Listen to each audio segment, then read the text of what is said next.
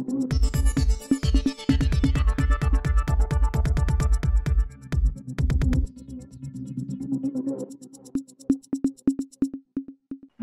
இது news focus Tamil இந்த நேர்காணலில் நம்முடன் அரசியல் பேச இணைந்திருக்கிறார் மூத்த பத்திரிகையாளர் திரு தரசு ஷியாம் அவர்கள்.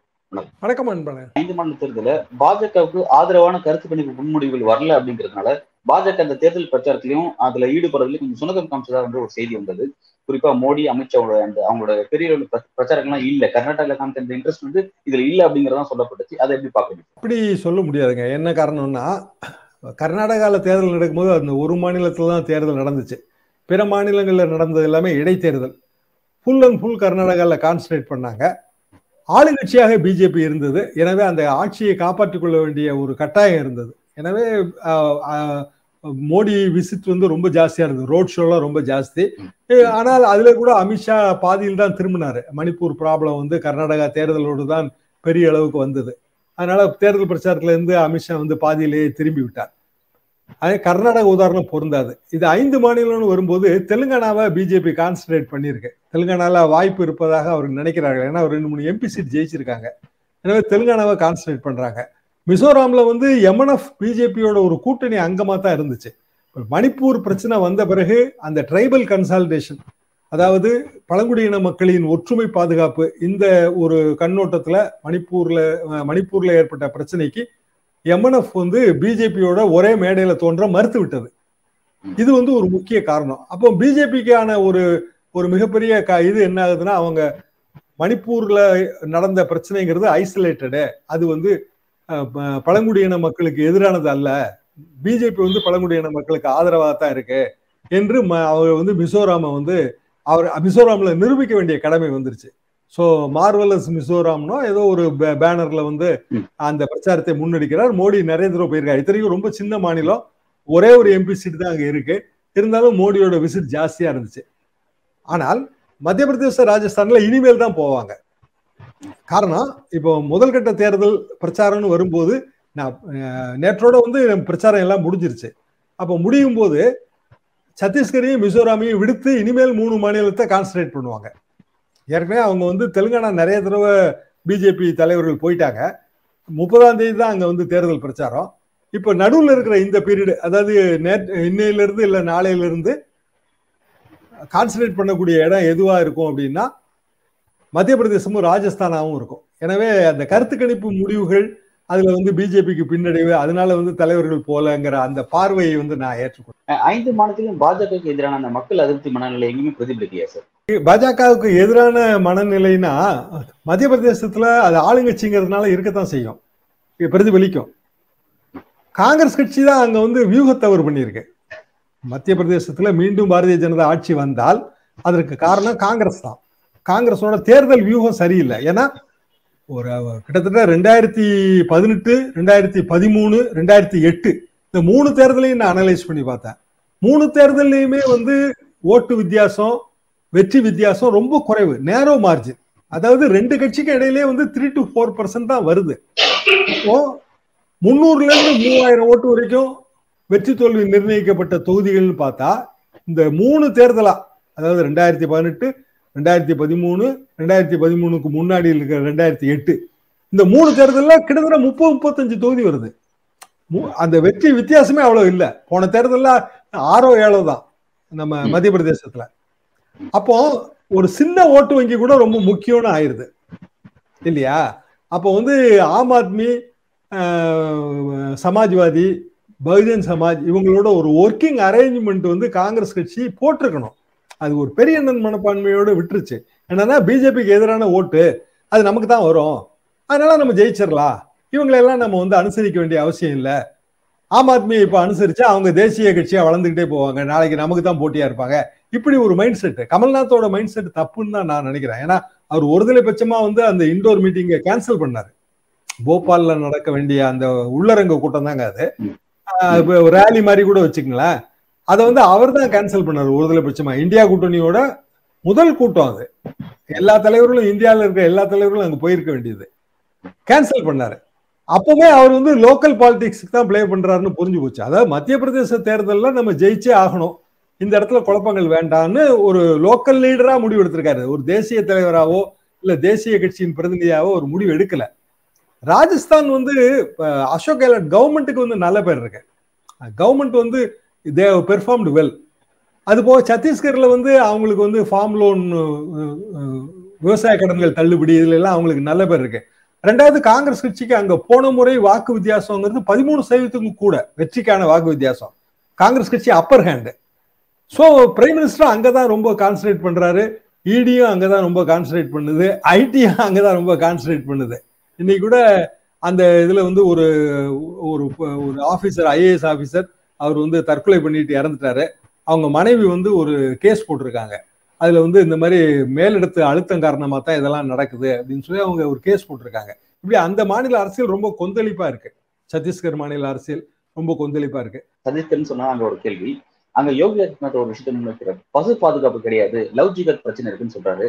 பாஜக இன்னும் அதிகபட்சமா வந்து கிறிஸ்தவர்கள் வந்து மதம் மாற்றப்படுறாங்க அதாவது இந்துக்கள் கிறிஸ்தவர்களா மதம் மாற்றப்படுறாங்க அப்படிங்கறத ரொம்ப பெரிய அளவுல பிரபகண்டா வைக்கிறாங்க. அது எப்படி பாக்குறீங்க அது வழக்கமான பாரதிய ஜனதா பிரபகண்டா தான். மத மாற்றம் கட்டாய மத மாற்றம் ரெண்டாயிரத்தி நாலுல தமிழ்நாட்டிலே அதை கொண்டு வந்தாங்க. ஜெயலலிதா பா பாரதிய ஜனதா கூட்டணி. நாற்பதுக்கு நாற்பது தோத்து போச்சு.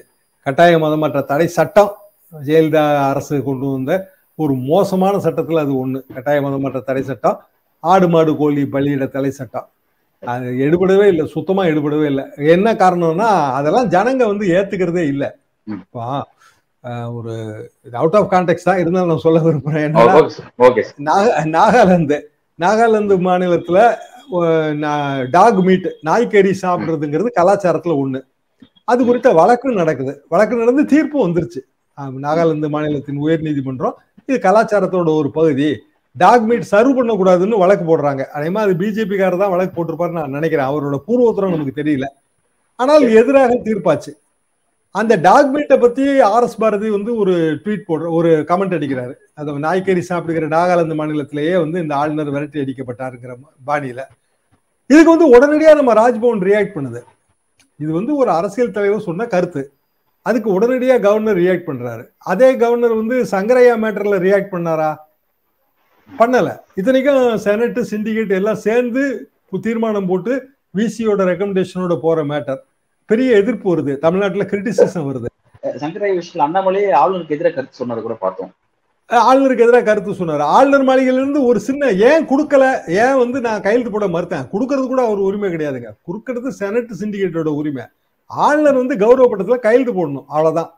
ஏன் கையெழுத்து போடல? அதுக்கு காரணம் என்ன? ஒரு நூற்றி ஒரு வயதான சுதந்திர போராட்ட தியாகிக்கு தியாகியோட கௌரவ முனைவர் பட்டம் அதுல நான் கையெழுத்து போட மறுத்த காரணம் என்னன்னு சொல்லலை.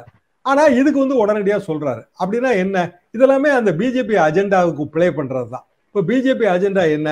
இது மாதிரியான டின்னர் டேபிள் பாலிடிக்ஸ் அது உணவு உங்களது உணவு மேஜையின் மீது எத்தகைய உணவு வர வேண்டும் என்பதை தீர்மானிப்பது.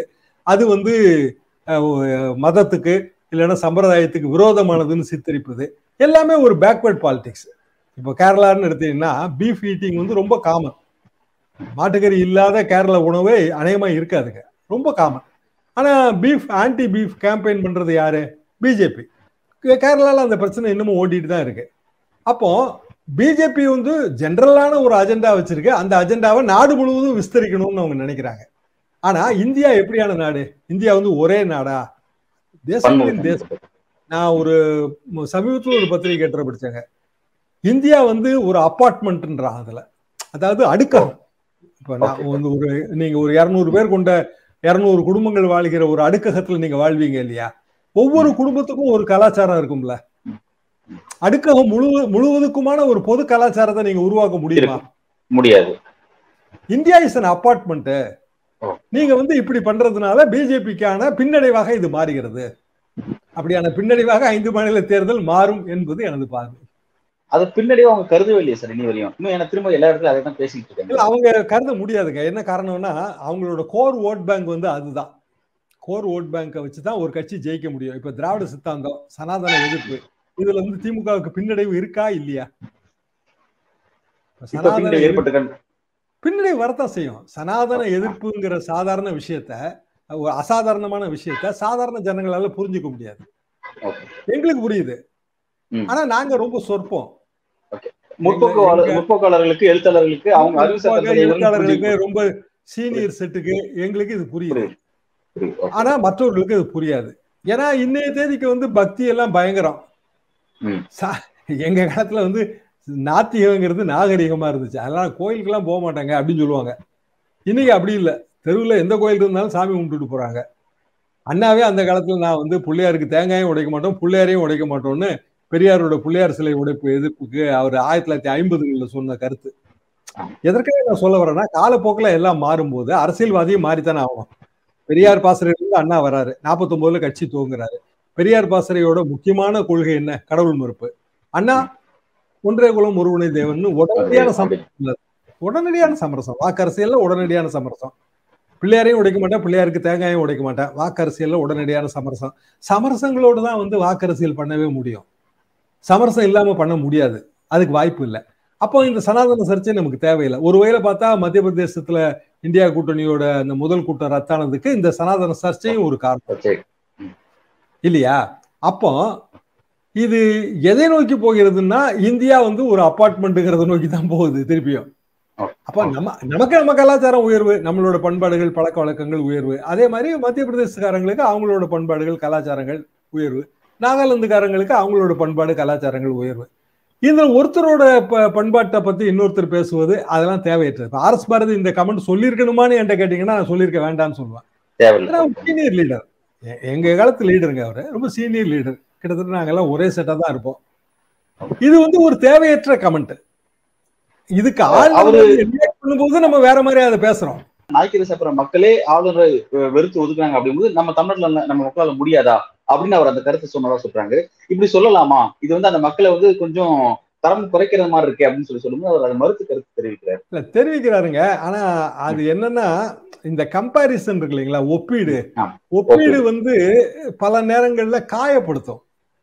நீங்க வந்து ரெண்டு ஜாதிகளுக்கு இடையே ஒப்பீடு செய்தாலோ ரெண்டு மதங்களுக்கு இடையே ஒப்பீடு செய்தாலோ அது தவறு. அது தேவையில்லை. அரசியலுக்கு வாக்கு அரசியலுக்கு அந்த ஒப்பீடு தேவையில்லை. ஆனால் ஒப்பீடுகள் வந்து சித்தாந்த ரீதியில் இருக்கும்போது வேற வழி இல்லை. சீனியர் லீடர்ஸ் சொல்லித்தான் ஆகணும். இது வந்து சித்தாந்த ரீதியிலான ஒப்பீடுன்னு சொல்ல முடியாது. ஆளுநர் மாளிகை இதுக்கு ரியாக்ட் பண்ணும்போது ஒரு சங்கரையா மேட்டருக்கே ரியாக்ட் பண்ணலையேங்கிற கேள்வி எங்களுக்கு வருது. இப்படிதான் நான் இதை பார்க்கிறேன். ஒட்டுமொத்தத்துல வந்து ஐந்து மாநில தேர்தல் எ- என்பதோட வெற்றி தோல்வி ஒரு வகையில இந்தியா கூட்டணியின் எதிர்காலத்துக்கும் ரொம்ப முக்கியம் இல்லையா? ஐந்து மாநிலங்களிலும் இந்தியா கூட்டணியை சேர்ந்த கட்சிகள் வெற்றி பெற்றால் அது வந்து பெருமை. இந்தியா கூட்டணிக்கு அடுத்த ஜம்ப் கிடைக்கும். அப்படி இல்லாம மிக்சட் ரிசல்ட் வந்துச்சுன்னா இந்தியா கூட்டணி பழையபடி முதல்ல இருந்து தான் ஸ்டார்ட் பண்ணணும். ஏன்னா நிதிஷ்குமாரே இப்போ இந்தியா கூட்டணியே எங்க இருக்கு? ஒண்ணுமே இல்ல. ஸ்டேட் எலெக்ஷன்ல தான் கவனம் செலுத்துது காங்கிரஸ்னு அவரே செலுத்திக்கிறாரு இல்லையா? இந்த ஐந்து மாநில தேர்தலை பற்றி இன்னும் நம்ம நிறைய பேச போறோம். ஆரம்ப கட்டமாக நாளைக்கு வாக்குப்பதிவு துவங்குவதால் இன்றைக்கு இது ஆரம்ப கருத்துக்களாக நீங்கள் எடுத்துக்கொள்ளலாம் ரைட் ஓகே சார் சார் இதோட துணை கேள்வி ஒரே ஒரு கேள்வி மட்டும். அஹ், பாஜகவுக்கும் காங்கிரஸுக்குமான தேர்தல் வாக்குறுதி பெரிய வேறுபாடு இல்லை எல்லாமே ஒரே மாதிரி தான் சொன்னீங்க. ஆனா ஒரே ஒரு வேறுபாடுங்கிறது எதை பார்க்கலாம்னா அந்த சாதிவாரி கணக்கெடுப்பு அப்படிங்கிறத காங்கிரஸ் எல்லா இடத்துலயும் சொன்னாங்க அமித்ஷா பேக் அடிக்கிறாரு. பேக் அடிச்சிட்டாரு. முதல்ல வந்து நீங்க சொன்ன மாதிரி ஜாதி வாரி கணக்கெடுப்புக்கு எதிராக தான் கருத்து சொல்லிட்டு இருந்தாங்க. இப்போ அப்படி நாங்க முழுமையா எதிராக சொல்லல. ஆனா அது வந்து சில முறைகளோடு செய்யப்படும்னு சொல்றோம்னு சொல்லி கொஞ்சம் பேக் தான் அடிக்கிறாரு. அவரும் அதோட தாக்கத்தை உணர்ந்து கொள்கிறாருன்னு தான் நான் நினைக்கிறேன். அவர் அது பீகார்ல பேசினாரு பட் எலெக்ஷன்ல பேசல. அமித்ஷா அந்த கருத்து எலெக்ஷன் பிரச்சாரத்துல அது பேசல அப்படிங்கிறது எலெக்ஷன் பிரச்சாரத்துல பேசல. அது பற்றி ஆனா தேசிய ஊடகங்கள் முக்கியத்துவம் கொடுக்கும்போது அது ஆட்டோமேட்டிக்கா ஹிந்தி பேசுற எல்லா மாநிலங்களுக்கும் போய் சேர்ந்துரும்ல ராஜஸ்தானுக்கும் ஹரியானாவுக்கும் சத்தீஸ்கருக்கும் போய் சே மன்னிக்கும் ஹரியா ராஜஸ்தானுக்கும் மத்திய பிரதேசத்துக்கும் சத்தீஸ்கருக்கும் போய் சேர்ந்துரும் இல்லையா? இன்னைக்கு வந்து நீங்க எந்த மாநிலத்துல பேசினாலும் இப்ப சனாதனத்தை பத்தி இங்க பேசும்போது எல்லா இடத்துக்கும் போய் சேருதுல ஊடகங்கள் இருக்குல்ல. அதெல்லாம் மனசில் வச்சுட்டு தான் சீனியர் லீடர்ஸ் பேசுகிறாங்க பட் ஜாதிவாரி கணக்கெடுப்பு என்பது நீங்கள் சொன்ன மாதிரி அது இந்தியா கூட்டணிக்கும் பாரதிய ஜனதா கூட்டணிக்குமான ஒரு பெரிய வித்தியாசம் தான் அதை மறுப்பது பல்வேறு கேள்விக்கு ரொம்ப ஆழமாகவும் உங்களோட கருத்துக்கு வழங்கிருக்கீங்க மிக்க நன்றி.